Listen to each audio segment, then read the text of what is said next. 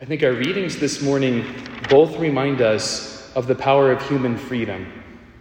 That at the end of the day, love is not a feeling, love is a decision. And our God, who is love, made us free and desires to give us the gift of his freedom. And freedom exists for the sake of love. So the end goal of the Christian life is not just to be free and to not, you know, be living in slavery and to not have temptations clouding our minds and our judgment. The goal of the Christian life is not freedom, it is love. But in order to love in the Christian life, freedom must come first. Freedom is the precondition for love. And so the first reading, we're reminded of our power, the free will that our Lord has given us, that we are free to choose how to live and how to love. And so it is pretty dishonest for any Christian, any person to say, like, you know, oh, well, so and so made me do it, or gosh, I, I just, you know, here's all the reasons, God, why I chose to do this. And really, at the end of the day, it's not my fault. No, at the end of the day, it is our fault because we have been made free to choose who we are and how to behave. We are self determining beings. And sometimes one of the greatest ways that our freedom can be uh, a great blessing or a great curse to us, or the lie can present itself that love is not a decision, it, it's more a feeling, is when we get wronged. What do I choose to hold on to when somebody treats me in a way that I know is not just, in a way that I know is wrong? And maybe these are like minor incursions in my life, like, you know, when somebody pulls in front of me on 435 or cuts me off or something like that. But as the offense gets greater, it gets easier and easier for the children of God to choose to harbor not love in their hearts, but bitterness, anger, judgment, resentment, all of those things. And that's the easiest way to cut ourselves off from relationship with the Holy Spirit is by choosing to harbor those things in our hearts. Because who is the Spirit of God? The Spirit of God is the Spirit of mercy who proceeds from the Father and the Son.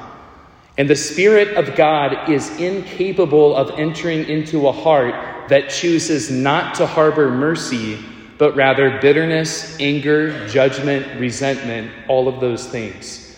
We cut ourselves off using the gift of our free will from the Holy Spirit when we choose to harbor those things versus the power of the Holy Spirit. That's a great way that a lot of times we impede the Holy Spirit from working. And so Jesus invites us to consider who are those people in our life, those people that have most hurt us, those people that have treated us most unjustly. And what do I do with that? What do I harbor in my interior life towards them? Is it bitterness, anger, resentment, judgment, all of those things? Or am I willing to choose the way of love? Because love is not a feeling. I can feel wronged and mistreated and abused and all the things. I can feel all of those things and still choose the way of love. And the God that we're about to receive in the Eucharist today reminds us of that. The greatest evil that has ever been afflicted in human history was afflicted not on us, was afflicted on Him. All evil, all fear, all anxiety, all distrust, Jesus has felt all of the things. He has been treated in all of the ways. He is the most abused human person in the history of the world and he received all of the brokenness, all of the pain, all of the fear of his people into his heart. And that's where it died. Because the heart of Jesus is where evil goes, not to reside and not to, you know, stay around, just kind of hang there and simmer a little bit. The heart of Jesus is where evil goes to die. And so he receives all of the pain and brokenness and evil of his people and responds only in love. And the heart of every saint also tells the same story. The saints were mistreated, they were abused, they received all kinds of evil and brokenness into their lives. And their hearts were so free and their hearts were so strong that the heart of every saint is also where evil has gone to die.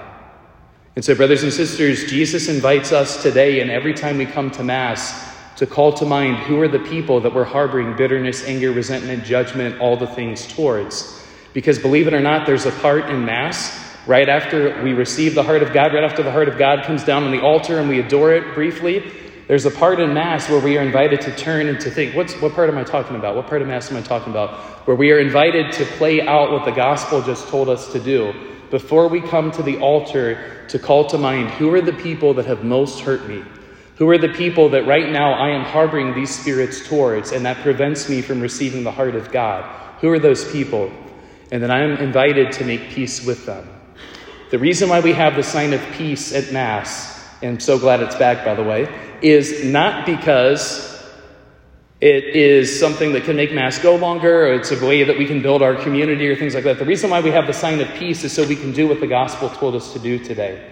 And so I invite you to call to mind maybe it is the person next to you, maybe it's a person you haven't seen in 35 years. But when we have the sign of peace today, I invite you to call to mind who are the people that have most hurt me, that have most abused me? Who are the people that, if I'm going to be honest, I am holding bitterness, anger, judgment, resentment towards in my heart?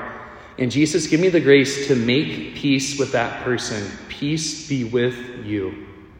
And now I can turn to the altar and receive the one who has come to offer me mercy.